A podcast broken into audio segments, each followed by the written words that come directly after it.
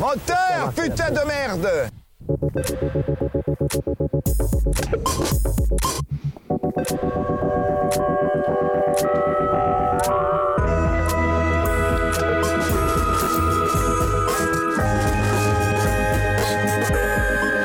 Chers auditeurs de Cause Commune, bonjour, bonjour à toutes et à tous. Euh, on est de retour à Paris, on est de retour de Cannes euh, pour continuer à parler cinéma, pour continuer à parler des films, avec euh, ce, rendez-vous une semaine sur deux, un dimanche sur deux.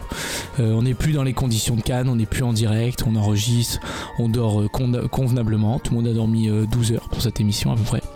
Et, et on se retrouve, on est très content de vous retrouver pour vous parler cette fois-ci encore de deux films qui sont cette fois-ci à l'affiche, non pas comme à Cannes où vous deviez attendre un petit peu pour les voir. Là, vous pouvez les voir dès à présent.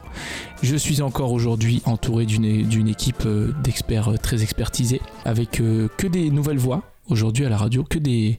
Le générique, tu l'as fait durer longtemps. J'ai vu qu'on l'a eu tout le long, là, la petite intro, c'était très sympa. Euh, une équipe d'expertes et d'experts euh, très expertisés toujours, puisque je suis entouré cette fois-ci de Brian. Bonjour Brian. Bonjour. Brian, toi tu es journaliste, critique et théoricien, auteur notamment de La représentation de la verrue plantaire dans le cinéma hongrois. Tout à fait. Magnifique ouvrage. Nous avons aussi euh, Ariana. Bonjour Ariana. Bonjour. Ariana, toi tu es critique, journaliste et autrice de Cinéma et Smoothie, La Détox et le Contre-champ. Oui. Tout à fait. Nous avons aussi euh, Grégoire. Grégoire, toi tu es critique, journaliste et chroniqueur dans une émission euh, concurrente, euh, Le Casque et le Stylo Bic. Ouais, tout à fait. C'est les samedis soirs de 4h30 à 6h30 du matin. Stay tuned. Stay tuned. L'émission est toujours réalisée par le Super Baptiste qui est rentré de Cannes, non sans difficulté mais qui est rentré. J'y suis arrivé. Il est arrivé pour revenir. Sinon, on ne sait pas comment on aurait fait hein, pour réaliser l'émission. Euh, personne n'a les bases de la formation qu'il faut. Baptiste, toi, tu es réalisateur aussi du podcast euh, littéraire euh, La bibliothèque de Babylone, Babylone. Exactement, oui. en multilingue en plus. Hein. En multilingue. Émission un petit peu, un petit peu complètement sud-américaine, puisque nous allons parler de deux films sud-américains, un film argentin et un film bolivien puisqu'il va être aujourd'hui question de compétition officielle de Mario, Mariano Con et de Gaston, Gaston Duprat. Alors moi j'ai fait le V2 espagnol mais il y a longtemps, mais, euh, mais j'ai un peu des bases euh, qui restent. Euh, un film qui est sorti il y a maintenant deux semaines, qui est toujours au cinéma. Et nous allons ensuite parler de Utama, la terre oubliée, de Alejandro Loiza Grisi. Qui est un film bolivien, donc qui est encore à l'affiche, mais alors dans quelques salles, il faut, il faut chercher quoi. C'est un peu plus difficile à trouver. Et, euh, et puis ben, on va commencer tout de suite avec compétition officielle. Merde, alors elle est où la caméra?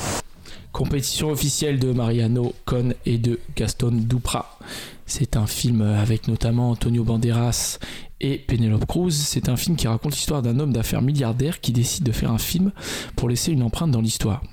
Il engage alors les meilleurs, la célèbre cinéaste Lola Cuevas, la star olivienne Félix Rivero et le comédien de théâtre radical Ivan Torres. Et dans le cinéma officiel, ils mettent Mais si leur talent est grand, leur ego l'est encore plus.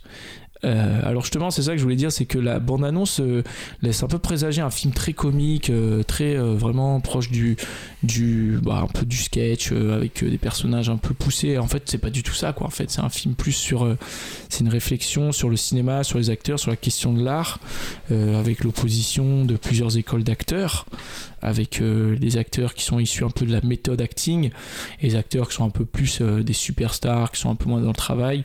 Euh, on voit ça notamment avec une séquence où, parce qu'en fait les deux, les deux personnages vont incarner des, des, frères dans un film, et on a une séquence où ils parlent avec la cinéaste de la biographie de leur personnage et euh, il y en a un qui dit que bah, il a pensé que son personnage, euh, il serait issu de, enfin, il, aurait eu une enfance, il a pensé à son enfance, il a pensé à son rapport dans le couple, à sa vie, alors que l'autre il dit non non, bah, en fait mon personnage euh, c'est du texte noir sur du papier blanc, et du coup ça va pas, on va pas lui inventer une biographie quoi. Qu'est-ce que, est-ce que vous voulez ajouter quelque chose à ce que j'ai dit qui est déjà hyper complet? Bah, Grégoire, avec plein de tes, super fiches là. j'ai écrit, euh, j'ai écrit 10 pages de, notes sur ce film qui est pour moi euh, un chef-d'œuvre.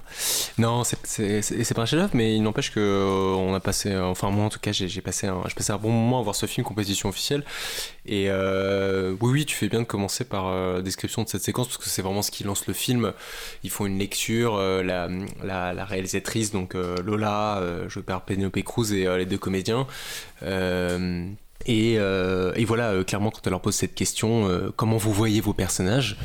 Euh, ils, donnent chacun une espèce de, une espèce de description. En fait, ils, décrivent chacun comment ils voient leur, euh, leur propre profession finalement. C'est-à-dire qu'il y a Ivan qui va lui être très intellectuel, euh, dans le sens où il va donner un passé à son personnage, il va le penser, il va, il va lui dire bon moi je pense qu'il a telle, telle habitude, je pense qu'il veut pas avoir d'enfant, notamment il dit ça si je me souviens bien et elle se tourne de l'autre côté de la table. déjà, tu l'as vu à combien de temps le film Je l'ai vu, ouais, c'est ça, il y a trois jours, quelque chose comme ça. mais la mémoire, j'ai la mémoire. Euh, c'est pour ça les notes, les super notes. Ouais. Quand elle se tourne de l'autre côté de la table, c'est Antonio Banderas qui lui euh, vraiment n'a pas du tout réfléchi sur euh, qui est son personnage, semble-t-il, et qui dit voilà au moment des prises, on verra bien comment le, personnage va me, va me, comment je vais l'incarner. Je vais un peu me laisser porter par les, les, situations et et, et par par le flow. Ouais, ouais, exactement, ouais. Mais c'est en plus ça existe ça dans le dans le milieu de l'actorat, de l'acting. Mm. Ces deux écoles. Est-ce que vous connaissez la super anecdote de Laurence Olivier sur Marathon Man non. Non, bah écoutez, je vais le raconter tout de suite, c'est un plaisir. Alors c'est Marathon Man euh, avec Dustin Hoffman et Laurence Olivier. Et il y avait une séquence où le personnage de Dustin Hoffman, il doit être essoufflé. Et donc du coup, lui, il part courir, il court trois blocs avant chaque prise, il va faire des tours et tout. Et il revient et à un moment donné, Laurence Olivier il dit mais sinon vous avez essayé de faire semblant? Ouais. Et du coup, c'est ça, c'est euh, il y a des acteurs qui sont en mode euh, comme des mecs genre Daniel Day-Lewis, genre je vais aller vivre dans la forêt pendant trois mois pour jouer à un arbre ou je sais pas. Bon, ça, bah, Dustin Hoffman comme de Robert De Niro, euh, pour moi c'est la méthode acting quoi. c'est vraiment c'est ouais ouais ça c'est il y a une façon il y a une façon de faire quoi. Il y a une façon de faire et les gestes, les corps, c'est pas anodin. Il y a, peut-être une histoire des gestes, une histoire des enfin voilà il y a une, une façon de faire quoi. Ouais, c'est sûr que c'est un, un, film qui pose cette question-là sur, le, sur la méthode euh, la plus appropriée pour jouer un rôle et pour euh, finalement être soi-même tout en étant en compétition, euh, parce que c'est un peu ça aussi le thème du film, d'être en compétition avec, avec d'autres qui sont eux-mêmes. Enfin, tout, tout, est toujours un peu là-dessus, sur tu te montres tel que t'es, peut-être en décalage avec ce qu'on attend de toi en tant que. voilà, pour le rôle. Et quand tu donnes ce qui est bon pour le rôle, t'es décalé par rapport à ce que t'es toi. Enfin, c'est un peu ce décalage-là qui peut être intéressant dans le film. Et, euh, la, la, réalisatrice joue à ça, en fait, en, en, mettant les deux acteurs dans des situations. Euh, ah, en compétition, quoi. Voilà, c'est ça. Et euh, en voyant qui aura la méthode la plus. Mais par contre, là où c'est pas très clair, mais de toute façon, c'est une question pas très claire, c'est. c'est c'est justement par rapport à l'acteur studio et plus par rapport à une méthode euh, peut-être plus française de euh, je suis tel que je suis et je me montre euh, peu importe le personnage. Si le personnage me correspond je vais me montrer tel que je suis et je vais apporter plus de ma personnalité à moi. Ou alors je vais me transformer un peu plus justement à l'américaine euh, je trouve que le film est un peu ambigu là-dessus parce que justement au début on se dit Antonio Banderas il va être plutôt lui-même et l'autre c'est un euh, excusez-moi je me souviens plus Ivan Torres. euh, voilà Ivan Torres va être plus un, gars qui réfléchit avant en amont et va se transformer justement mais en fait justement peut-être que ça aurait été enfin moi j'aurais préféré si ça avait été plus clair à ce niveau-là. En fait c'est pas trop le cas puisque les choses se mélangent rapidement. Ouais ça se mélange entre enfin c'est moi ce que j'ai trouvé euh, ce, qui, ce, qui, était un peu dommage c'est que aussi les deux acteurs bon je connais pas trop euh, Oscar Martinez qui joue euh, Ivan Torres. Je sais pas si vous, le connaissiez mais non. mais par contre c'est vrai que chacun des acteurs joue ce qu'il est un peu dans la vie c'est à dire quand Banderas c'est cette méga superstar un peu américaine et tout et il est là dedans c'est pas trop un rôle à contre-emploi ce niveau là quoi. Mm. oui Ariana. Oui alors Oscar Martinez c'est un grand comédien argentin il est très connu, il a joué dans plusieurs euh, grands films qui ont été primés dans plusieurs festivals, notamment dans le film précédent euh, des mêmes réalisateurs, qui s'appelle euh, Citoyen d'honneur, où il joue le rôle d'un écrivain. Un peu, il a le même, c'est le même type de personnage. Il a, il est très mhm. égocentrique. Et, un prix Nobel aussi. Voilà, et justement, il écrit un livre et le livre qu'il écrit, c'est l'œuvre qui sera adaptée dans compétition officielle. Ah d'accord. Donc ah il raconte l'histoire de deux hmm. frères qui se détestent à mort, ah. mais qui tombent amoureux d'une femme hmm. qui est une ah. prostituée et finalement l'un remplace l'autre. Mais c'est le Marvel Cinematic Universe en fait, Ouais. ces gars-là. En fait, Argentin, quoi. Argentin. Et juste pour l'anecdote, euh, le, le réalisateur et le scénariste sont frères. Du film Oui. Ah. D'accord. Mais c'est pas les deux réals, euh, c'est-à-dire qu'il y a deux personnes à la Il y a réalisation. deux réal- voilà, et, un euh, scénariste. et un scénariste et un Ah, réalisateur, d'accord. Ok, ok. Personne veut rebondir sur cette anecdote, non? Euh, non, Dans tes euh, méga fiches, Grégoire, t'as pas un truc sur ça Non, Ok. non, du tout. Moi, Je te rappelle que t'es à l'essai euh, ici, hein. je-. Oui, oui, je suis en J'ai vu que t'as beaucoup travaillé cet entretien, mais Faut que je relise mon, faut que je relise mon contrat là. euh, Mais, moi, c'est le film, il m'a un peu fait penser à, je sais pas si vous, ça vous avez pensé à ça, mais au cinéma aussi de Ruben Östlund. Euh, bon, c'est pas parce que je rentre de Cannes et que je, je l'ai vu euh, avant tout le monde, quoi, mais euh, vu Ruben projection presse. Non, non, j'ai vu personne par contre. Euh, j'ai vu les gens au petit majestic. D'ailleurs, les gens qui écoutent l'émission, s'ils veulent voir nos têtes et nous entendre, on est dans une, une partie d'équipe, on est dans une interview euh, sur, euh, sur Combini. Quelle chance, Euh, quel honneur d'être ici. Ouais, attends, vrai. on est superstar de Combini. hein. Ouais. Dans une vidéo qui s'appelle Le bar le plus connu de Cannes. Et c'est euh, parce qu'en fait, il y avait un bar PMU où tous tous les gens qui pouvaient pas rentrer dans la soirée stylée allaient. Et nous, euh, il y a une, une caméra combinée qui nous a interviewés. Et, euh, et voilà, on est un peu le fil rouge du documentaire en plus, parce qu'on le revoit plusieurs fois, euh, on voit l'évolution, on est de plus en plus pété, euh, tu vois, il y a un truc de- Et à la fin, le mec il dit Bon, bah là, je suis obligé de fermer, il y a la police. Et après, on voit moi qui dit Bah, nous, on aimerait que ça dure toute la nuit, mais bon, on est un peu déçus. quoi. et voilà. Petite parenthèse pour, pour dire quoi Ah oui, et ça m'a fait penser un peu à- au film de Ruben Östlund. Ouais. Moi, j'ai pas vu The Square, mais j'ai Ah, vu. Triangle of Sadness. Ouais. Et bah, peut-être tu vas pouvoir me dire le Squ- The Square, j'ai l'impression que c'est aussi Et ça. Parce que t'avais pas vu si j'ai vu Snow-thérapie cette thérapie, ouais, ça. tout à fait. Et euh, c'est une réflexion sur euh, l'art, sur l'absurdité. C'est un peu une satire. hein. Moi, je suis pas hyper fan des satires, mais bon, là, c'est une satire. Et, euh, et c'est- une réflexion sur l'art et la question de l'art et euh, l'aspect aussi un peu. euh, absurde que ça peut être des fois euh, cet aspect euh, de on teste des trucs parce que la réalisatrice la réalisatrice leur fait tester plein de trucs soi-disant pour leur personnage euh, de on se met sous un rocher immense ou des trucs comme ça qui me Ouais. tombaient et tout.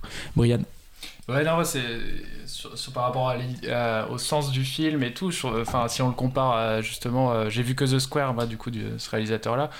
Mais euh, là, je trouve ça beaucoup plus euh, fouillis, en fait, parce que le, le film, à la, à la fin, à la conférence de presse, enfin bon, peut-être que je révèle un truc qu'il faudrait pas Non, si tu dis qu'il y a juste une conférence de presse, je pense que ça va. il y a une conférence de presse et bon voilà la, la réalisatrice donc jouée par Penelope Cruz euh, c'est un peu voilà une mise en abîme euh, de, du film en lui-même euh, dit euh, que euh, voilà la question de l'idéologie n'est pas présente dans le film dans lequel il joue dans le film et en fait ça je trouve que ça brouille complètement ce qu'on voit avant parce que bah si c'est un film à idéologie enfin je veux dire il Ouais. y, a, y y vraiment des, des choses qui sont dites il y a des il y a du contenu il y a et du coup bah, je, je trouve que ce, ce- cette scène là en fait va complètement à contresens par rapport au reste et euh, je sais pas ce que vous en pensez euh.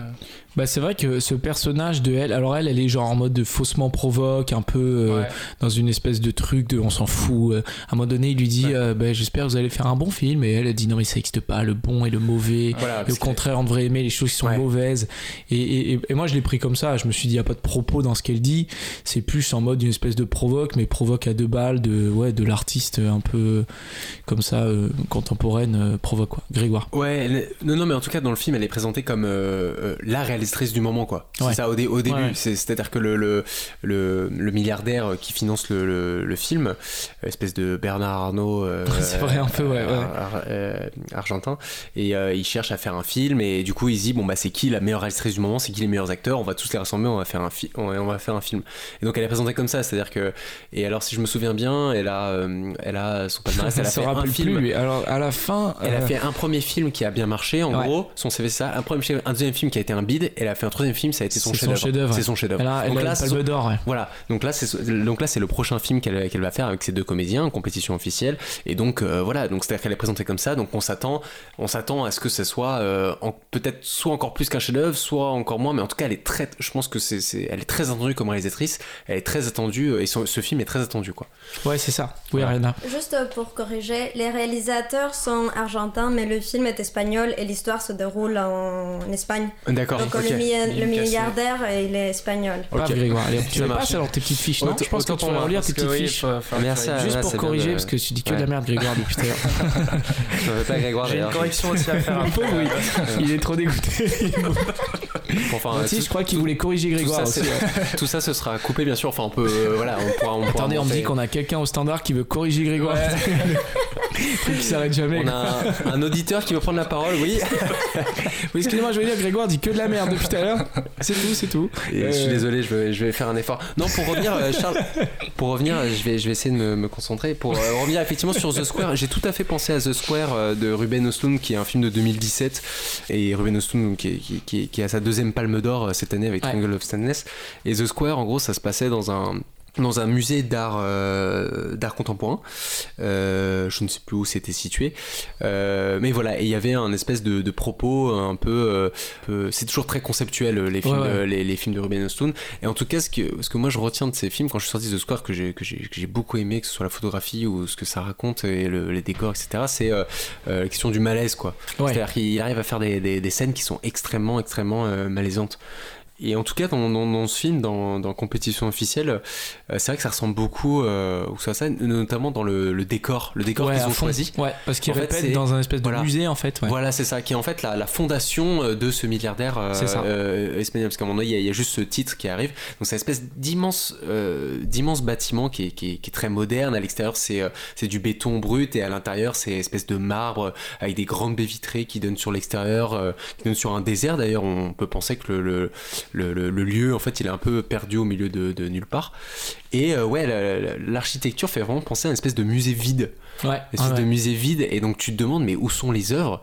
Et en fait je- dans le, dans le film, je trouve que je trouve qu'on les croise en fait ces œuvres. Il y a notamment des et quand on pense à l'art contemporain, il y a notamment euh, euh, voilà des installations comme euh, ces espèces d'immenses rochers, euh, d'immenses rochers qui est au-dessus des acteurs parce que c'est une idée de la réalisatrice de euh, faire répéter les acteurs sous un immense rocher qui est, qui est tenu en suspension. C'est assez marrant ça. Voilà. Ouais. Et du coup, ils sont, ils sont très très stressés. Et en fait, on se rend. euh, bon, je, je, je dis pas. Je, ne dis pas. Je ne dis pas ce qui, ce qui en va de ce rocher. Il y a notamment ça. Il y a notamment euh, l'espèce de centaines de micros qui sont autour Ouais. de, autour des, des comédiens. Et ils doivent euh, faire une scène où ils s'embrassent avec une, une comédienne. Et euh, il y a un écran géant. Ouais, c'est, un truc qui m'a marqué. C'est un espèce d'écran géant où euh, le comédien euh, qui s'appelle Félix dans le film, qui est joué par Antonio Banderas, euh, il parle face caméra et il annonce euh, qu'il va avoir. Je sais pas si c'est. le- Charles me fait un signe. Non, je te euh, fais un signe parce que tu mets beaucoup la main devant la bouche. Ah oui, Et on a déjà des gens sur le Tout chat qui disent sympa Grégoire, mais beaucoup la main devant la bouche. parce que c'est filmé Et aussi. il hein, dit que la merde aussi. Euh, non, non, je- je- je- je- j'essaie de faire attention à ce que je dis parce que je, je ne sais pas si effectivement je spoil ou pas spoil. Moi, je suis plus pour, pour les spoils dans une y a- certaine c'est vrai mesure. qu'on a deux écoles. Dans Voilà. l'émission, il y a des gens, même euh, ici, on a Léo qui spoil sans, sans envergure, sans problème. Voilà, alors moi je serais, je serais, je serais cette personne, je Ben pense moi, je- faut je pas dirais que- pour, les, pour, pour les films, en tout cas l'annoncer. Bah, Donc là, ce que je, vous pense que comme il y a deux, deux sortes de chroniqueurs, il y a deux formes de de- d'auditeurs. ouais, Et je pense qu'il y a des gens fait. qui veulent pas être spoil. Donc peut-être tu peux dire attention, je vais spoiler. Voilà, tout à fait. Donc, je pense Bouchez-vous les oreilles. Je sais pas si c'est un spoil, mais en tout cas, c'est une, une scène qui est quand même importante euh, dans, dans le film. C'est Antonio Banderas qui parle face caméra et qui, qui annonce qu'il a un cancer. Il, a- il annonce qu'il a un cancer et derrière lui, il y a un espèce d'immense écran géant de euh, peut-être 2 mètres sur euh, 10 mètres. Donc c'est Ouais, une ouais. espèce d'immense rectangle euh, où on voit son visage euh, qui est en. Qui est en qui est en plein écran, on pense à Mm. des installations vidéo dans, euh, quand vous allez dans des, dans, dans des, dans des musées et vous vous baladez et puis euh, voilà il y a des, euh, Mhm. il y a des installations. Donc ça fait, ça fait très musée. Et je pense qu'il y, a hum, il y a notamment, euh, voilà, quand elle détruit les trophées des, des, deux, Ouais. euh, des deux comédiens, Mhm. les trophées c'est vraiment comme des objets d'art finalement. Et il y a aussi le côté un peu euh, performance, euh, performance Ouais, artistique. Ouais, ouais. Il y a dans le corps, dans, dans l'idée que le, le, le- comme si le corps c'était lui-même, un- c'était lui-même euh, une, une œuvre d'art. La, la Ah question, oui, la question peut se poser, en, tout cas dans l'art contemporain. Il y a cette scène où, en fait, elle, le- la réalisatrice, elle, elle enroule avec du cellophane les deux comédiens parce que pour elle, le film et les deux personnages, ils forment un seul corps. C'est ça, c'est ça qu'elle défend en tout cas dans, dans, dans ce film. Ils forment un seul corps et elle va voir comment ils réagissent eux deux qui sont enroulés dans, dans du cellophane, quoi. Bah, justement, moi, c'est vrai que c'était un, ça, c'est un aspect qui, des fois, je me suis dit, parce que toutes ces installations qu'on a, euh, qui sont un peu artistiques et tout, je me suis dit, est-ce que ça raconte vraiment un truc ou est-ce parce que c'est mm. visuellement, euh, ça, ça rend très bien visuellement? Ne serait-ce que la séquence où il y a les deux acteurs sous un rocher, euh, c'est des espèces de plans fixes, très larges, courtes focales.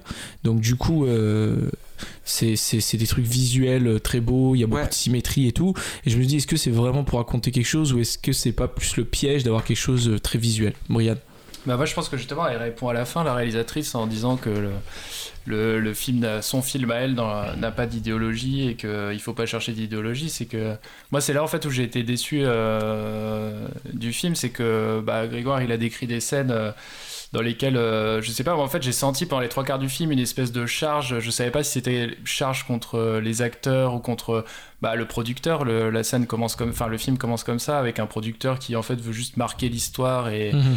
et euh, mettre de l'argent. Il a même pas lu le bouquin euh, qu'il adapte. Voilà, c'est, c'est, on se dit au début bon bah, ça va être une charge un peu contre ça. Ensuite on se dit ça va être une charge contre l'acteur et les acteurs et leurs, leur, leur ego. Ensuite euh, contre le petit milieu mondain ou alors voilà tout, une charge contre tout ça. Et puis finalement, euh, je trouve que. Enfin, je sais pas, je vous pose la question. Pose-moi la question, vas-y. C'est, en quoi c'est virulent ce film-là finalement Parce que. Ah, je pense que c'est pas du tout virulent. Enfin, je pense que c'est une espèce de satire un peu Est-ce qu'on peut décrire virulent le mot virulent Virulent, ça veut dire à charge, quoi. À charge forte. À charge forte. Hein. Bah ouais, ouais, parce qu'on pourrait le croire, je sais pas, pendant les trois quarts du film, on pourrait le croire, et en fait. Euh, ouais, moi je pense qu'il y a quelque chose de. de, de, Oui, oui, euh, enfin en tout cas en termes de charge, euh, quand tu me dis ça, moi c'est, je pense au dernier, au dernier plan où il y a un espèce de gros plan sur les yeux de, Lola qui regarde, elle fait. Elle regarde Félix qui est, qui est devant le. le attention spoil, devant le vaisseau des extraterrestres. J'attends que les auditeurs euh, euh, fassent, pause, pause, et mettre 10 minutes, 10 euh, minutes plus loin. Ça, c'est par exemple un aspect que Léo n'a pas du tout. Parce que lui, il lâche vraiment les trucs comme ça. Des, des, bombes. Des bombes. C'est on l'appelle le terroriste de, de, de, de, radio. Et non, voilà, il y a un moment donné dans, dans le film, où, un moment dramatique, où Ivan, donc le, le, le, comédien plus vieux qui joue le, grand frère, tombe du premier étage. Et en fait, c'est un accident parce que Félix euh, le pousse euh, par accident, il le fait pas intentionnellement. On retrouve Félix euh, plus tard dans la salle de bain, qu'est-ce que j'ai fait, c'est terrible, comment je vais comment je vais annoncer ça, qu'est-ce que je fais? donc il, se regarde dans, dans les toilettes dans le miroir et il prend, il joue un rôle, il va jouer le, rôle du non coupable. Il va, il va retrouver, euh, parce que c'est une espèce de réception qu'ils font dans la fondation pour fêter le, euh, la fin des répétitions et le début du tournage. Et euh, donc il y a plein de gens qui sont à la fondation et donc du coup il se regarde face caméra, Félix, et il se dit, il se dit bah non, je, je, c'est un accident, je vais jouer le, je vais l'innocent. Donc il retourne dans la cour où est tombé le corps d'Ivan est-il mort, est-il vivant on ne, on le sait pas, vous verrez le, le, film. tout le monde est attroupé autour du corps euh, d'Ivan. Qui spoil, mais qui laisse un suspense quand même. Il est semblant. On raconte la fin, mais pas toute la fin. on, a tout, on a tous compris. Moi, j'ai pas vu le film, j'ai compris. et Félix arrive parmi les, les, les, convives et il joue, il joue l'étonné, quoi. Il joue, qu'est-ce qui se passe? Ivan, c'est terrible, euh, c'est mon, mon partenaire de jeu, euh, comment on va faire, etc. Il prend sa compagne dans les bras, il lève la tête et là, il croise le regard de la, de la réalisatrice, de Lola, qui elle-même le regarde espèce de champ contre champ, jusqu'à un espèce de gros plan sur euh, les yeux de Lola qui regarde son comédien et ne sachant pas quoi. Enfin moi en tout cas c'est comme ça que je l'ai c'est comme ça que je l'ai ah interprété.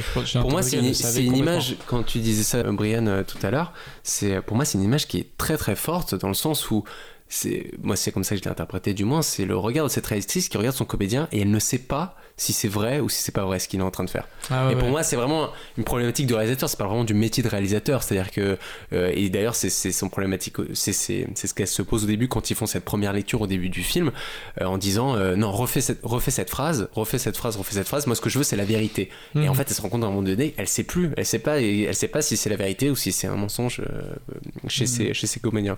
Bah, d'ailleurs, c'est à peu près la seule qui qui ment pas. Euh, enfin, je sais pas, peut-être que vous allez me contredire, mais d'ailleurs, la scène, euh, c'est assez drôle. Il y a une scène où, en fait, elle, en tant que réalisatrice, elle-même joue joue, joue la scène. Je pense à celle que la scène du baiser où on entend très bien euh, l'audio. Oui, en fait, il, il, s'entraîne à, faire des baisers euh, avec plein de micros autour, en fait. Parce qu'elle veut la vérité au lieu du son, quoi. Exactement. Et nous-mêmes, en tant que. Enfin, ils ont vraiment joué là-dessus. Et, nous-mêmes, en tant, que, en tant que spectateurs, nous entendons des, espèces de frottements au niveau du micro, si je, peux, si je peux me permettre de. de, de Baptiste, voilà. très mal. Et donc, voilà, ça fait des effets euh, de.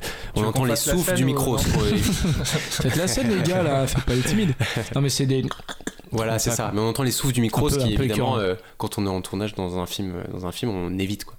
Tout à fait. Brian, t'allais dire un truc avant que Grégoire te coupe, te coupe très grossièrement. Te coupe, te coupe, te coupe, te coupe. J'ai plus rien à dire. Ah bah super, bravo. Non, non, non, non, mais la, la, la, réalisatrice finalement, bah, leur fait une, une leçon et, euh, et voilà, c'est un, un, peu ça. C'est-à-dire justement, on parlait au début de, du fait de jouer ou de pas jouer ou de, oui, de jouer ou de pas jouer, d'être soi-même. Ou bah elle, elle, finalement, elle est elle cherche pas à être euh, le, personnage et finalement elle fait mieux la scène que euh, voilà. C'était euh, c'était ton intervention. c'était mon intervention je sais plus pourquoi je disais ça mais... on parlait de, de, non parce que Grégoire parlait de la véracité et du fait que la réalisatrice cherche le vrai il y a une espèce de quête du vrai. Mm. c'est vrai qu'il y a une réflexion sur ça qu'est-ce que le vrai qu'est-ce que ouais, mais on se demande pourquoi elle joue pas elle-même dans son film du coup parce ouais c'est clair ah ouais, parce qu'elle l'a personnage. Que, ouais, ouais, ouais, il y a un truc. Mais ça, moi, je l'ai pris aussi. Enfin, moi, j'ai vraiment pris le film comme une blague, euh, enfin, comme un truc pas, pas pour, comme tu disais tout à l'heure, pas super virulent, mais comme un truc de d'humour qui pousse à l'absurde, avec cette réalisatrice qui cherche un truc de véracité. Voilà, on, en parlait. Il y a une séquence où il commence la lecture et juste le personnage, il doit dire euh, Buenos dias, il doit dire bonjour. Et euh, j'ai dit, elle avait deux espagnols. Hein. Et, et il le fait genre en mode lecture. Elle dit non, refais, refais. Et c'est très très long. La, la scène est très très longue et le gag. Et c'est toujours cette espèce d'humour, tu sais, un peu à la Andy Kaufman où c'est marrant jusqu'à ce qu'on pousse euh, encore, encore, encore. quoi. C'est-à-dire mm. que la scène, elle doit durer une minute et il doit dire au moins 6-7 fois, je pense, euh, Buenos Dias. Mm. C'est marrant, c'est marrant. Et, ça, c'est des expériences de salle aussi, où quand tu les vis dans la salle, où c'est un peu marrant, puis après ça dure, puis après c'est redit, puis après c'est machin. Et, euh, et moi, je me suis dit, c'est intéressant dans ce niveau-là où beaucoup de trucs sont poussés. Et c'est pour ça que ça me faisait penser à Ruben Östlund aussi c'est que Ruben Östlund des fois c'est marrant jusqu'à un moment donné où ça devient bizarre quoi. Mm-hmm. c'est vraiment le truc de plus là où plein de comédies euh, s'arrêtent euh, sur le c'est marrant là ils vont pousser. Et il y a de ça aussi dans dans beaucoup de trucs quoi. Et dans le film il y a beaucoup d'aspects même à la fin on va pas spoil c'est pas un euro spoil mais ça finit par un gros plan sur le visage de réalisatrice qui parle et qui après ne dit plus rien et ça dure 30 euh, 35 euh, secondes quoi. Et, euh, et ça, ça, ça pousse toujours à jouer avec la patience du, du spectateur quoi. Mm. Ariana oui, alors moi je trouve que c'est intéressant de comparer les deux films, mais je trouve que Compétition officielle est beaucoup moins moralisateur que The Square et beaucoup moins méchant aussi. Et puis juste pour euh, rebondir sur euh, ce que vous avez dit, je pense que le film, euh, il parle sur le jeu d'acteur et la performance en soi. Mm. Donc c'est pas en soi... C'est pas ni le rôle de la réalisatrice, ni il faut pas chercher à trouver un côté non plus explicatif du film. On mhm. voit très, trois euh, excellents comédiens de stars qui font, selon moi, une performance incroyable. Mhm. On les croit au bout des doigts. Et euh, je pense qu'il faut juste se laisser aller et profiter de la performance de, ces comédiens. Je pense que c'était ce qui était voulu euh, par, mhm. par les réalisateurs. Et juste pour l'anecdote, c'est Penelope Cruz qui a contacté les réalisateurs parce qu'elle aimait beaucoup les films, ces films. Elle, a proposé, elle leur a proposé de bosser avec eux. Et c'est à partir de là qu'ils ont choisi euh, Antonio Banderas et Oscar Martinez. Ils se sont assis, ils ont discuté, puis c'est eux qui ont raconté leurs anecdotes avec euh, différents réalisateurs. Des fois des anecdotes très loufoques. Et c'est à partir hmm. de là qu'ils ont écrit le, scénario. C'est terrible parce que chaque fois qu'il y a des anecdotes, on, on les connaît pas. Donc là, on fait Ah bon, ah, ah d'accord. Ah, oui, on découvre en même temps que les auditeurs. La petite anecdote à la base, c'était Gérard Junior qui l'avait interprété. Euh... Exact. Ah ouais. C'est génial. Compétition officielle, c'est ça le titre. D'accord. Ouais. Mais c'est marrant parce que la bande-annonce, l'affiche et tout faisait un peu penser. C'est ce que tu disais aussi, Brian, quand on disait qu'on allait voir un espèce de sous Almodovar. Et en fait, pas du tout. Ça n'a rien à voir. C'est vraiment. Ça, euh, ça ressemble pas du tout, quoi. Mais je pense que dans la promo française, ils jouent beaucoup là-dessus, quoi. Ouais, sans doute. Parce que. parle espagnol. Donc voilà, déjà. Euh, ça, c'est bon. Pedro. non, mais je veux dire, il y a Penelope Cruz, il y a Antonio Banderas. Ils sont quand même très connotés. Euh, entre, euh, entre, euh, merde Pablo, Pedro Almodovar. on peut, on peut jurer sur le. Sur non, ça va être bipé. Ah oui, non, ça c'est interdit. Ouais. Baptiste. Euh, ah, après, pardon, je, ouais, pardon. Ouais, Vas-y, je, prie. juste euh, pour euh, peut-être que je me suis mal exprimé tout à l'heure, parce que je veux dire par rapport à. Il y a déjà un bad buzz. Hein. T'as dit, que c'était un film. non, non mais ça fait. Enfin moi, pour moi, le, le, truc que je reproche, c'est la fin qui, qui, pour moi, fout tout en l'air, parce qu'en fait, ça fait film à sketch du coup ce qu'on a vu avant, parce que à la fin, on se dit bon bah effectivement, moi j'ai passé un bon moment devant le film. Je, me suis, comme tu dis, tu vois, je me suis laissé aller à, rigoler et tout. J'ai trouvé ça intéressant, mais euh, à la limite, j'aurais préféré juste qu'il n'y ait pas la fin, quoi. Sans. c'est vrai que moi j'étais assez déçu par la fin du film parce que ça pousse les, les, curseurs très loin dans le truc. Alors que je me suis dit si juste ils partaient sur faire le film et que le film est marché et qu'en fait tout le monde trouvait ça mm. super et nous on disait ouais mais nous on a vu les coulisses de ce que c'est, mm. à quel point c'est barré et tout. Mm. Je trouverais ça plus intéressant que de partir dans un autre truc une espèce de trouvaille de, dernière minute qui pousse encore euh, mm. le truc à fond quoi. Ouais. Moi, je, moi, bah, puis ça pousse à réfléchir. Hein. Alors que, effectivement, avant, peut-être pas. Ouais. Mais à la fin, elle pousse à réfléchir sur ce qu'on a vu avant, et du coup, je trouve que ça gâche. Mais... Ouais. Mm. Non, réfléchir. Je, suis d'accord. Je suis d'accord avec Ariana quand euh, euh, quand tu quand tu dis que le, le film doit doit pas forcément être pris au-dessus que juste des performances d'acteurs. En fait, moi, je trouve le film très explicatif, quoi. Il y a pas de. En fait, le début du film, c'est vraiment on vous présente le film, c'est-à-dire qu'on est dans le bureau de, de, de, de ce milliardaire de Bernardo là et Bernardo Bernardo Bernardo Anoro et qui explique tout en fait qui explique tout le film il, explique bah voilà je c'est très très criard et je trouve ça vraiment de, de, de mauvais goût quoi. C'est à dire qu'il dit voilà, voilà, qui je suis je suis un espèce de, milliardaire qui a bâti une empire sur l'industrie pharmaceutique. Maintenant je veux faire un film et en fait son, son espèce d'assistant et son, son bureau dans un euh, dans une, une tour qui donne, qui donne vue sur toute la ville. Euh, voilà, on sent que le, il, il, est, il est au-dessus du monde, quoi. enfin, sommet. Euh, ouais, voilà. Mm. Et, son assistant lui pose littéralement les questions que nous, les spectateurs, on a besoin de savoir. C'est-à-dire, vous êtes qui? Vous voulez combien? Mais pourquoi vous faites ça? Et quel le film, il va raconter quoi? Et d'ailleurs, c'est assez marrant quand il lui dit ça. Par contre, il dit, j'en sais rien. J'en sais rien de quoi le film va parler, mais peu importe et tout. Et puis pareil, après, on arrive finalement au début des répétitions et Lola, la réalisatrice, et les deux comédiens, bon bah, en fait, les première phrase qu'ils disent, c'est vraiment euh, voilà qui je suis, euh, moi je suis mm. tel type de comédien, euh, moi je suis tel type de réalisatrice et tout. Je trouve que le film est assez pauvre là-dessus dans le sens où, là où ça sont là tu t'es endormi d'ailleurs je me suis je me suis réveillé au générique de pas très subtil d'ailleurs. Moi j'étais pas du tout endormi travail je me suis embrouillé avant le film avec une spectatrice qui a regardé son téléphone. Et ça permet de me dire de cette émission qui est un petit peu un petit piédestal que j'ai qui me permet de passer les coups de gueule arrêtez de regarder les téléphones pendant les films c'est bon quoi. Vous pouvez déconnecter une heure et demie deux heures trois heures quatre heures et demie si c'est un Frédéric Wiseman.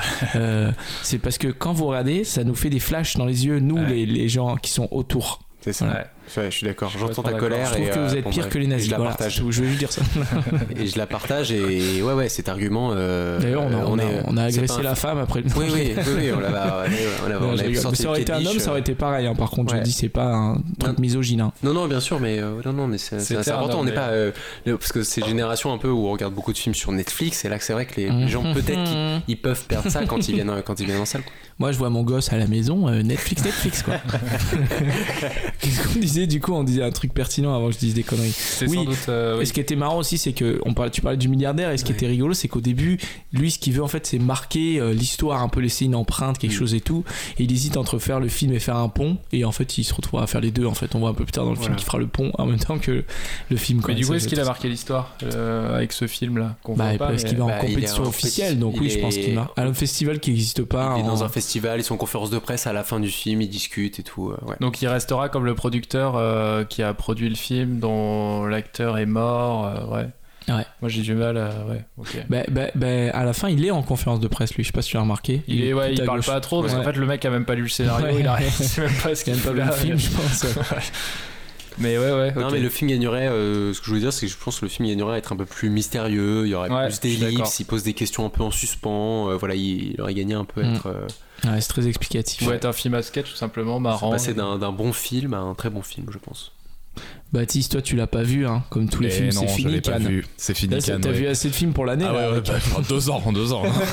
mais bon. Mais je Euh, regarde pas mon portable moi pendant dans le cinéma. Ah, c'est Je suis bien. D'accord avec vous. Bravo. C'est N'importe quoi. Bah attends, Ouais. les gens, non mais. Non mais parce Ils sont qu'on peut le dire gros quand même. On peut dire qu'à Cannes ils le font. Euh, C'est vrai. À C'est Cannes, soi-disant cinéphile, journaliste, putain, ça, ça Mm. textote pendant les Mais séances. dans hein. quel monde on vit fou. Non mais c'est fini quoi. Je pense que c'est le confinement aussi. C'est la Les gens hein. ils ont plus l'habitude d'aller au cinéma. C'est le mec qui se croit supérieur à tout le monde quoi. Parce que les gueux n'ont plus l'habitude d'aller au cinéma. Moi j'ai l'habitude, mais Ouais, mais là, Baptiste- c'est même pas les gueux, justement, c'est les gens dans le cinéma hyper autant qui font ah, j'ai même pas besoin de voir ce film en fait. Ouais, ils se croient à la maison, la sont dans le voisine, salon. c'était- C'était une gueuse, hein, si je peux me permettre. ouais, ça se dit, ça se Ah ouais. conjugue, Ouais, ça, euh, yes. dit, ouais, il a raison. et, et en plus après à Cannes ils vont te pondre une critique de 1h30 euh, alors Ouais, ils ont fait que textoter, super. Baptiste, toi tu l'as pas vu, euh, compétition officielle?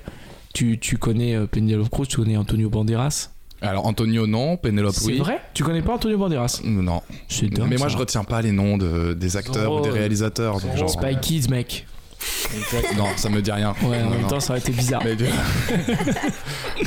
Non, Spy Kids, non non, non. Mais du coup, ça, moi, j'ai, en vous écoutant, j'ai eu envie d'aller le voir quand même. Ça a l'air euh, très rigolo. Et puis, euh, moi, j'adore les films explicatifs. Je suis un gros feignant, les, petits vrai. mystères, les trucs. Faut, faut réfléchir, faut comprendre. Ouais, t'explique tout du début à la trucs- fin là. On les te trucs prend là. par la main et. euh, Ah ouais, ça c'est super. après, Il y, a- J'adore. il y a- il y a des trucs qui sont libres d'interprétation. Regarde, la preuve en est qu'on a tous des visions différentes. La preuve en est que Grégoire s'est complètement trompé. Donc, euh, je veux dire, c'est- c'est vraiment que. Oui, peut-être a- que je vais être surpris. Je vais aller voir Grégoire. Tu veux dire, t'as dit n'importe dit quoi. n'importe quoi. Ça va être coupé au montage, tout ça, de toute façon. J'ai rien Je compris. pas dans les- je serai pas dans l'émission s'il le faut. Le pauvre, non, Grégoire, il a fait un super Antonio, travail. Antonio Banderas, euh, Desperados quand même de euh, oui, excellent Robert Rodriguez. Robert Rodriguez. fait, ouais, ouais. ouais. Desperado, Bah, et Zorro. puis euh, Film le avec dernier Almodovar qui était incroyable. piel. La Pia Cabito aussi. Et ouais, et Douleur et gloire, le dernier. Douleur et gloire, ouais. il a fait beaucoup de. Et Entretien avec un vampire à ne pas oublier. Ah, il est dans Entretien avec un vampire, Antonio Exact. Douleur et gloire, euh, en Avec 2017. Brad Pitt, avec aussi Tom Cruise. Tout Ouais, à fait, ouais. Euh, Et Kirsten Dunst, qui a 7, 12 ans. étoiles à ce niveau-là, ouais. Et il joue bien sûr dans, on l'aura pas oublié, dans Shrek, il joue le chapeau. Il joue chapeauté, bah Ouais. tu le connais en fait, Baptiste. Ouais, tu connais en Shrek. vert. euh, pas en vert Euh, ouais. J'adore Shrek. Bah évidemment. Shrek 2 qui est un classique. hein. Vraiment, premier Ouais. degré, c'est très très très, très bien Shrek ouais, 2. Je suis d'accord, On fera une spéciale Shrek. c'est noté. Euh, compétition officielle donc de Mariano Con et Gaston, Gaston Duprat. On va faire une petite pause musicale. On va écouter la musique qui est à l'ouverture du film, euh, puisque c'est Eric Satie avec euh, Gnossienne numéro 1. Euh, c'est au tout début du film. Il n'y a pas beaucoup de musique d'ailleurs dans le film. Il y en a une ou deux. Il doit y avoir deux. En fait, je crois que c'est que de la musique que les personnages écoutent. J'ai l'impression. C'est Qui est donc intradiégétique, il me semble. T'as fait des ça. études de ciné, toi, non? Exactement, intradigétique, à l'inverse de extradigétique, qui est la musique euh, qui est- que les personnages n'écoutent pas. Voilà, voilà, on apprend des choses en s'amusant. Baptiste, euh, on se retrouve juste après sur Cause Commune 93.1, la lumière dans le fond, de retour euh, en Ile-de-France.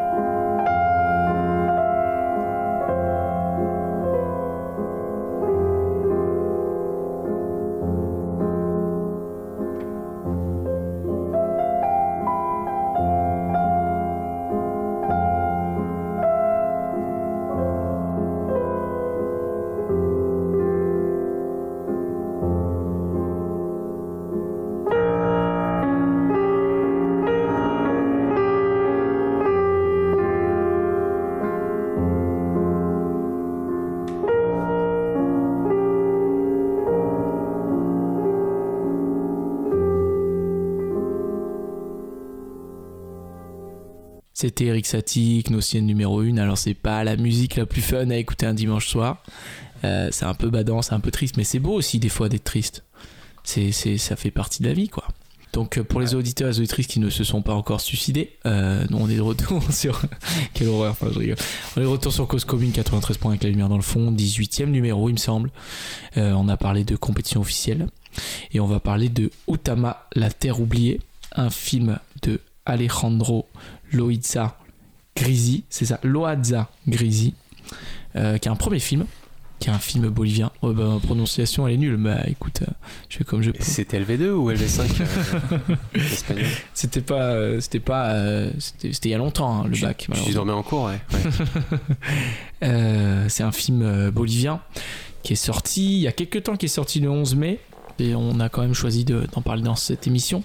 C'est l'histoire donc d'un couple, Virginio et Cisa, qui vivent euh, dans les hauts plateaux boliviens, qui sont euh, quechua, d'origine quechua, qui parlent d'ailleurs dans le film euh, une version, enfin une langue quechua, mais en très ancienne, une version très ancienne du quechua qui habitent donc dans les hauts plateaux boliviens et qui veillent sur leur troupeau de lamas.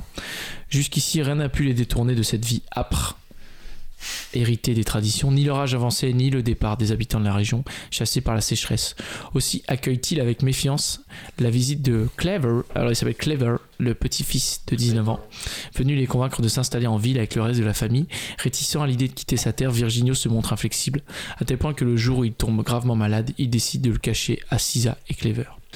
Euh, c'est un film sur les traditions, c'est un film sur la notion d'héritage, sur la notion de, de- justement qu'est-ce qu'on est prêt à faire pour conserver cet héritage, conserver ces traditions. Euh, c'est aussi un film euh, qui parle un petit peu des changements climatiques et des, des répercussions que ça peut avoir sur des populations qui sont plus rurales, qu'on voit moins, qu'on connaît moins. Et, euh, et voilà, c'est aussi un film bah, sur, sur euh, cette culture, sur la culture euh, bol- bolivienne, la culture. euh, alors eux, voilà, comme je disais, ils parlent en, quechua entre eux, et le petit-fils parle espagnol, bolivien. Et justement, il y a aussi cette notion de, bah, de l'époque, de l'héritage et de l'incompréhension qu'il y a dans certaines, dans certaines degrés de, de, de famille. Je vais dire un peu ce que dit le, le réalisateur qui disait qu'il avait envie de faire un film sur l'abandon de la langue, de la culture, sur la migration forcée des populations rurales, sur les conflits intergénérationnels entre préserva- préservation des traditions et volonté d'assimilation. Euh, Ariana, on le dit, toi tu es de nationalité bolivienne. Tu n'es pas de nationalité quechua, non, t'as pas trop de.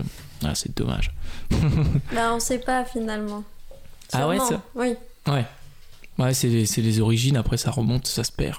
Ouais. Dans les hauts plateaux boliviens, on sait pas. Mais euh, donc c'est un film que tu nous as recommandé, que tu as voulu voir dans l'émission. Parce que moi, c'est vrai que j'en avais pas trop entendu parler. Utama, c'est pas, ça n'a pas eu une grosse sortie en France.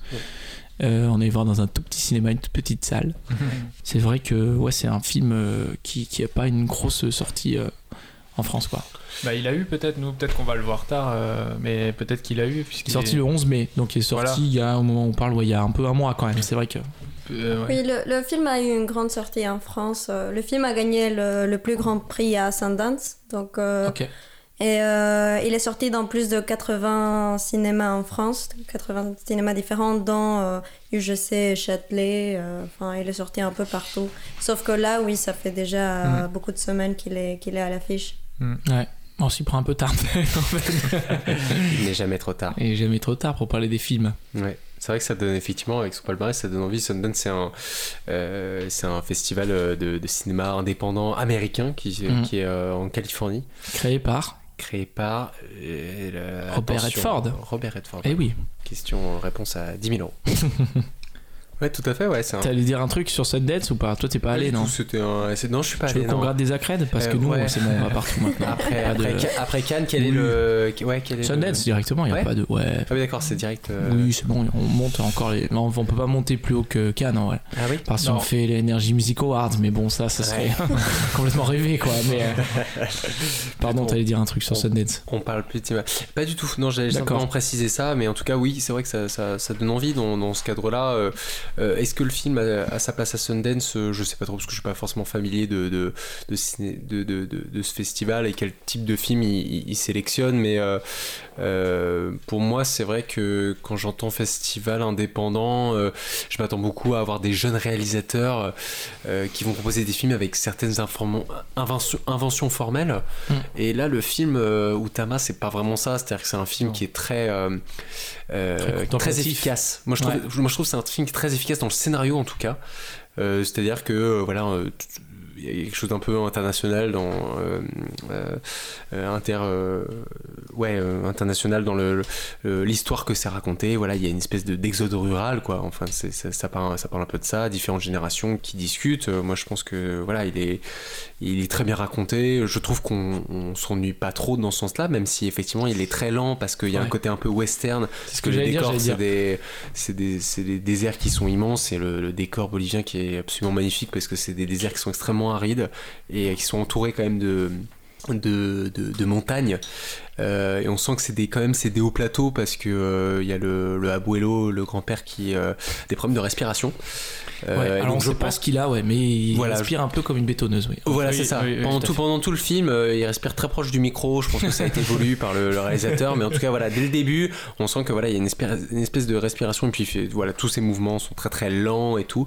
Donc, ça participe à un peu ce rythme euh, westernien euh, euh, qui, qui Très, parcourt tout très. Western Union un peu, c'est ça que tu dis? Western Union, tout à fait. On les embrasse Bah, d'ailleurs. western, partenaire de cette euh, émission. western, à part le paysage, euh, pas du tout. Ouh. Ah ouais, vous, vous êtes beaucoup dans un clash, hein, j'ai remarqué clash. que... Non, j'ai j'ai envie de lancer des des clashs je vais faire des duels un peu. On a un duel dans l'émission Ok, c'est parti pour un duel. Un duel de. J'ai envie de te dire, non, pas du tout. Vraiment pas nuancé dans son truc, quoi. Et puis il a rien après, il a rien après. Non, j'ai rien à dire, j'ai rien à dire. Il a pas de commentaire. Non, pas du tout. C'est Allez, on enchaîne. j'ai envie de te dire Troisième film euh, ce soir sur.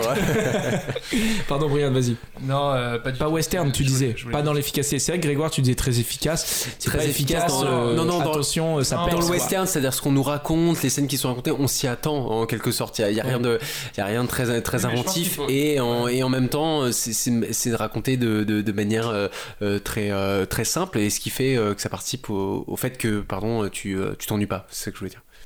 Ouais, tu vois, je l'ai pas du tout pris comme ça, mais je me suis posé la question après le film, en fait, après avoir vu le film, euh, je me suis dit, mais depuis quand j'avais, depuis quand j'avais pas vu en fait un, un film dans lequel le, le milieu est réellement le problème, le milieu dans lequel euh, évoluent les personnages. euh, est, véritablement le, le problème euh, du film, quoi, quasiment. C'est-à-dire que le désert et les difficultés que que qu'ont les personnages. Enfin, ouais, voilà, toutes les difficultés viennent du, du milieu dans lequel ils évoluent. Et en fait, euh, ça, c'est quand même quelque chose de, de- d'assez rare. Je sais pas depuis quand vous avez pas vu un film. Parce que on peut, je sais pas, le cinéma américain invente souvent des, des décors ou des milieux euh, hostiles, mais c'est fabriqué de toutes pièces. Là, c'est un milieu réel euh, qui existe en Bolivie, voilà. Et qui est vraiment aride. Et ce milieu. Pose un, un intérêt dramatique et des, voilà, un, voilà un, un intérêt dramaturgique, un problème, quoi, un, élément perturbateur. C'est le milieu qui est l'élément perturbateur. Et je me suis fait la réflexion, je me suis dit depuis quand j'avais pas vu un film finalement qui, bah, qui est fait selon cette. Ouais, euh, les lieux, quoi. C'est ouais.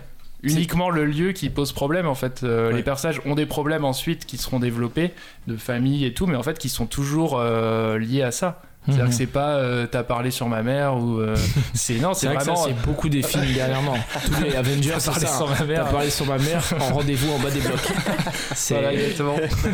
non, là, c'est le, le- le petit-fils qui veut déplacer son grand-père parce que le milieu est aride. Et donc, c'est vraiment ça le problème. ouais. Depuis quand vous avez pas vu un, enfin, un film euh, Ouais, et, euh, l'environnement et oui. euh, le, le méchant un peu du film. Enfin, en tout cas, C'est la situation qui amène l'action et pas l'inverse. Ouais, c'est ça, on n'a pas du tout l'habitude quand même. Mais c'est là où c'est nouveau, c'est là en fait où le film euh, existe et commence. C'est euh, ce qu'Ariana nous a vendu le film comme euh, un film un, un peu écologique, en tout cas tu, l'as- tu l'as tu, tu l'as sorti un peu comme ça. C'est que c'est que quand même dans le film ce qu'on a ce qu'on n'a pas rappelé, c'est qu'ils ont plus d'eau là où ils vivent les, les Ouais. grands-parents. Oui, oui, oui. Le, le, le abuelo et abuelas, ils ont ils ont ils- Ah, Abuela, je crois, non tous les Abuelo, Abuela, je sais pas quoi là. on sait on, on méprisant. en fait. Pas du tout. Je, je m'excuse pour tous les auditeurs euh, Olivia. His- hispanophones. euh, hispanophones. euh, Excuse-moi. Hispa- Panophone. Hispanophones. Je m'excuse encore une un- nouvelle fois. Il part sur un bad buzz. Je suis désolé. Je vais hein, pas Je, sens que je vais pas être invité, c'est pas grave, c'est ma dernière. Voilà, Salut c'est à tous. là. Allez, Salut vous des faritas. Allez hop, voilà. Non, voilà, finir sur un truc comme ça. Ce qu'on n'a pas dit dans l'histoire, effectivement, c'est que le, le, euh, les, les, les deux grands-parents, ils ont, ils ont plus d'eau là où ils sont. Ils sont un peu perdus dans euh, ce qui pourrait être la, la- une espèce de, de campagne, mais désertique, quoi. Et euh, euh, là où le, le- le grand-père, lui, son, son travail dans le, le- foyer, c'est d'aller. D'aller sortir les lamas pour aller les faire boire euh, un peu plus loin donc il parcourt des, euh, des heures et des heures durant dans le désert Euh, euh, la grand-mère sa femme elle elle va au village pour aller récupérer de l'eau à la fois pour, pour eux deux, euh, je suppose, mais aussi pour, euh, pour, les, pour les lamas, euh, je pense. Et donc, à un moment donné, euh, à un moment donné au premier, premier quart du film, quelque chose comme ça, elle, elle revient du village, le, le petit-fils n'est pas encore arrivé, Clever n'est pas encore arrivé dans, le, euh, dans la maison, et elle dit, bah, il n'y a plus d'eau au village. Mm. Il n'y a plus d'eau au village. Et donc, euh, il y a un- une espèce d'arc narratif comme ça, où on suit quand même les, grands-parents, au-delà du fait qu'il faut revenir en ville parce qu'il y a ces difficultés euh, de, ces difficultés de vivre, de vivre ici, c'est que euh, euh, le, grand-père, ils doivent, une espèce d'expédition avec les, gens du village pour aller dans la montagne, monter la montagne, euh, pour aller récupérer de l'eau parce que c'est là, euh, c'est là qu'ils en trouveront. Et en fait, il revient et c'est là que c'est un peu dramatique et en fait le, le glacier a fondu et donc il n'y a plus, de- il n'y a plus d'eau dans la montagne. Mhm. Donc euh, il, il est re- il se retrouve un peu au bord, euh, au bord du gouffre euh, à ce moment-là, quoi. Ouais. C'est vrai que ça, ça fait penser un peu à ce que tu disais aussi, Brian, c'est qu'en fait, j'ai un peu l'impression de voir un espèce de film de catastrophe au ralenti, en fait. Mhm. C'est-à-dire qu'on a les personnages qui subissent les- les- la nature, mais au ralenti, ralenti, hein. C'est pas, pas se Roland hein. Emmerich, quoi. Il n'y a pas des tsunamis et des trucs comme ça, quoi. Bah qu'il y a non, parce que il y, a- y a une grosse euh, partie presque documentaire dans le film aussi Ouais. que les acteurs euh, je sais pas Ariana je suis pas sûr mais je crois qu'ils Moi, je pas Ils Alors moi, je non le sais. Tu sais ouais. Je te laisse le dire parce que moi, j'ai mes anecdotes, mais toi, peut-être que tu as des meilleures anecdotes, madame. Je sais tout. Vas-y, je t'en Non, prie. mais oui, mais les, les, les, comé- les acteurs sont non professionnels. Le, le réalisateur a cherché à travailler avec, euh, avec des, des acteurs non professionnels pour euh, donner ce côté plus réel euh, au film, plus Mm. réel et plus Mm. documentaire aussi. Et il les a d'ailleurs trouvés parce qu'ils sont, c'est un couple dans la vraie vie.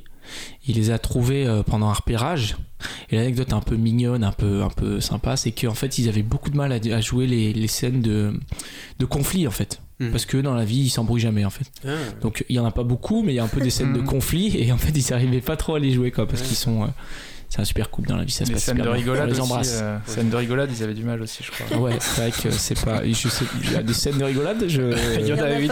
Ah ouais. il fait une blague euh, sur euh, la même blague que t'as faite tout à l'heure je crois Non, ce que tu dis, ce que disais, Brian, quand on allait voir le film et en sortant, c'est que tu disais qu'il y a aucun moment où il sourit vraiment. Il y a bah juste il y a ouais à un moment en fait. celle-ci, ouais. Il y a un moment de tendresse où, euh, où vraiment elle, elle pose sa main sur, euh, elle pose sa main sur la sienne et euh, parce qu'elle euh, elle vient d'apprendre qu'il a, qu'il a, qu'il a une maladie. Ouais, mais nous, est. Enfin, c'est vrai qu'on n'est pas habitué à ce genre de, de truc. Et moi, ça me fait penser. Je sais pas si j'ai repensé aussi un jour après avoir vu le film, donc c'est pas pendant, mais, mais à mon avis, c'est quand même assez pertinent parce que ça fait pile un siècle que le film est sorti. Mais à mon avis, le réalisateur. ouais, ouais. c'est ça le, le truc hyper intéressant que, dont je vous parlais tout à l'heure.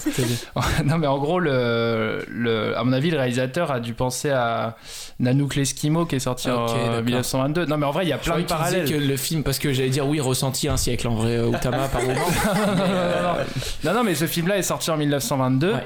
Les acteurs étaient pas professionnels, ça montrait un milieu hostile euh, et c'était en même temps un peu fiction. Euh, il les mettait en situation, mais pour montrer quelque chose de véritablement réel et tout. Euh, bon, le cadre est pas le même, c'était des Inuits au Canada, mais euh, mais il y a énormément de parallèles entre les deux. Et un siècle plus tard, je sais pas, je me dis, ça se trouve, il a voulu. Faudra et en fait, euh, c'est vrai, non, mais on n'a plus l'habitude. Enfin, on n'a pas, euh, on n'a pas l'habitude. Moi, je, je- vraiment, je me demande depuis quand j'ai pas vu un film qui, qui est sous cette forme-là, c'est-à-dire la situation entraîne les actions et, et c'est pas une situation inventée. Encore une fois, c'est pas des super héros, c'est pas une ville qui est assiégée, c'est pas. euh, là, c'est une situation réelle, naturelle en fait. Et c'est ça que je trouve euh, bah, hyper rare en fait. Et, et c'est vrai que moi, ce qui était intéressant, c'est que euh, de découvrir un peu un nouvel environnement. Je connaissais pas, je connais pas très bien la Bolivie. euh, Hmm. Euh, je connais un peu La Paz parce que tu m'avais parlé de La Paz, Ariane, c'est là où tu viens, mais euh, je connais pas du tout. Et c'est ces espèces de, de, de terrain hyper plat euh, par moments où ils sont entourés de montagnes, mais eux, c'est hyper plat, hyper euh, vent- venteux, hyper, enfin, très. Ça m'a fait penser au paysage un peu dans, je sais pas si vous connaissez un film qui s'appelle Les Oiseaux de passage, qui est un chose. film colombien. Qui se passe en Colombie où on a aussi c'est c'est pareil c'est la même là c'est c'est des cultures mais c'est encore plus euh, reculé c'est vraiment une culture euh, euh, très très à, à côté de la civilisation qui a vraiment son truc et il y a aussi cet aspect où il y a un élément extérieur qui va venir un peu perturber ça. Et mais il y a ces terres un peu arides sèches très très très très plates quoi. Mm. voilà voilà Ariana, l'occasion est trop belle un petit peu, si tu peux parler peut-être un petit peu, mais c'est vrai que la- la- le- de- je veux dire de la Bolivie un petit peu, si tu peux, parce que c'est vrai qu'on connaît pas trop ça, c'est des terres qui sont très éloignées quand même, on imagine du centre, des villes, tout ça. Oui, alors c'est ce qu'on appelle euh, l'altiplano, l'altiplano bolivien qui euh, occupe une grande partie de la Bolivie, mais pas, pas tout le pays, il est comme ça. Il se trouve à plus de 4000 mètres d'altitude. Donc euh, même avant euh, le changement climatique, euh, la zone elle est extrêmement sèche, aride, hostile, avec beaucoup de vent. Il y a presque rien qui pousse là-bas. Donc les zones elles sont désertes à la base, sauf que euh, y a quand même quelques familles qui se sont installées là-bas et qui, qui y restent encore. Mais maintenant, avec le changement climatique, elles se, voient forcées à partir, à migrer en ville. Et euh, donc le film raconte ça, c'est quelque chose qui se passe en ce moment en Bolivie euh, depuis, euh, depuis quelques années, mais qui s'accentue avec le temps. On a un problème d'eau dans Mhm. le pays et, euh, et on a beaucoup de sécheresse. Oui, mais euh, si, à part des lamas et de, de la quinoa, en général, les terres, même les terres, elles sont très, très hostiles, rien ne pousse. Ouais, du quinoa. ok. Mais euh, Eh ouais, J'aime bien ça fait quinoa. réfléchir, hein. t'achètes du quinoa, t'as vu ce Ouais. que tu... Enfin, tu, peut-être tu finances quelque chose de bien, mais c'est les gens qui C'est galèrent. fou, ouais. Non, mais c'est dingue, le quinoa et les temps de Quechua, alors tu disais. quelque chose, ouais. Super, super. On a déjà plus beaucoup de temps, malheureusement. Je vois que le Ah. temps, euh, il nous reste très peu de temps. Euh, si on a quelque chose à ajouter sur Utama, euh, juste dire que aussi, moi, c'était un film très contemplatif, on en parlait. Et euh, c'est pas pour rien parce que le réalisateur est un ancien photographe, en fait. Toujours, mais c'est un photographe qui a fait beaucoup de photos de la Bolivie et qui, après, a tourné, s'est tourné vers le cinéma. Ouais. Donc, du Mm. coup, c'est un cinéma très contemplatif. Il y a des, il y a des plans très beaux Ouais. ne serait-ce que voilà pour découvrir cette région, pour voir ce- ce- cet Ouais. endroit et des espaces que voilà nous occidentaux ou enfin en tout cas euh, européens, on a on a on n'a pas trop l'habitude de voir quoi parce que c'est vraiment des, des esplanades très très plates. euh, euh, Enfin, pas occidentaux, orientaux d'ailleurs, euh, très euh, européens et américains, américains, je veux dire.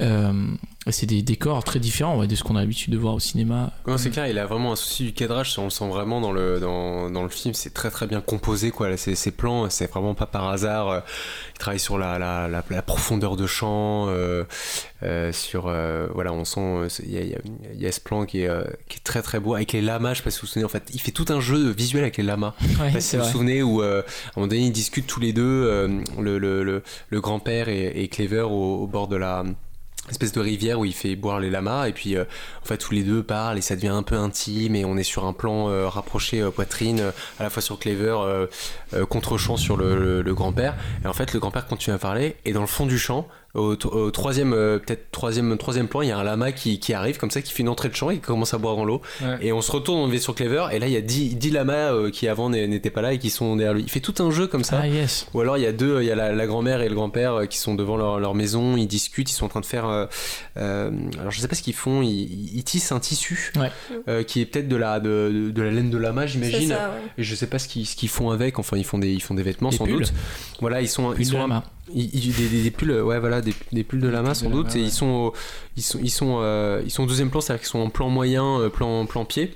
Et là, euh, on entend les lamas qui sont, qui sont en train de faire. euh, On n'a plus trop le temps, Grégoire. Je vois que tu parles Ouais. dans un truc hyper long. Je Non, suis non, tout à fait. Je, suis- coupe. je suis, je suis en train de, je Ah, suis- je con, suis en train de la j'aurais faire. pas allé rebondir, mais. Je suis, je suis en train de, je suis en train de terminer justement. Ils sont, ils sont là au deuxième plan, donc un peu loin du, du cadre. Et au premier plan, en, en flou, en amorce, t'as euh, le- le- l'équipe de Lama qui, qui passe juste devant le, le- le cadre.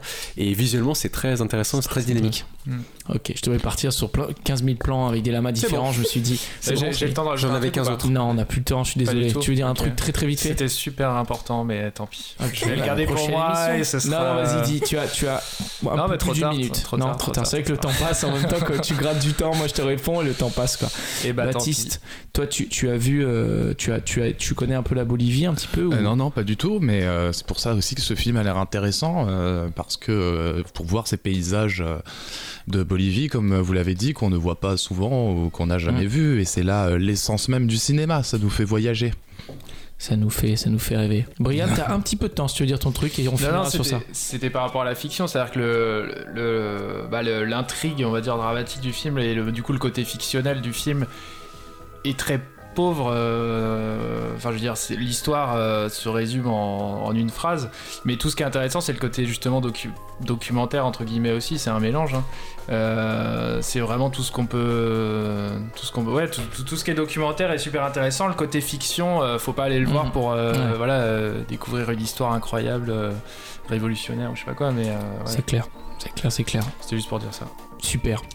Bah et écoutez, les lamas sont magnifiques et très beau lama, très très beau lama pour les fans de lama. Les fans de lama qui n'ont pas beaucoup de films de lama malheureusement, ils ouais. guettent chacune des sorties et là c'est ouais. la sortie de C'est l'année. l'occasion. Ah, là, Pour le De- festival du lama où on de- aura les accréditations. Depuis Cusco, on est C'était La Lumière dans C'est le fond sur Cause Commune 18ème émission. On se retrouve très bientôt pour parler cinéma. À très bientôt.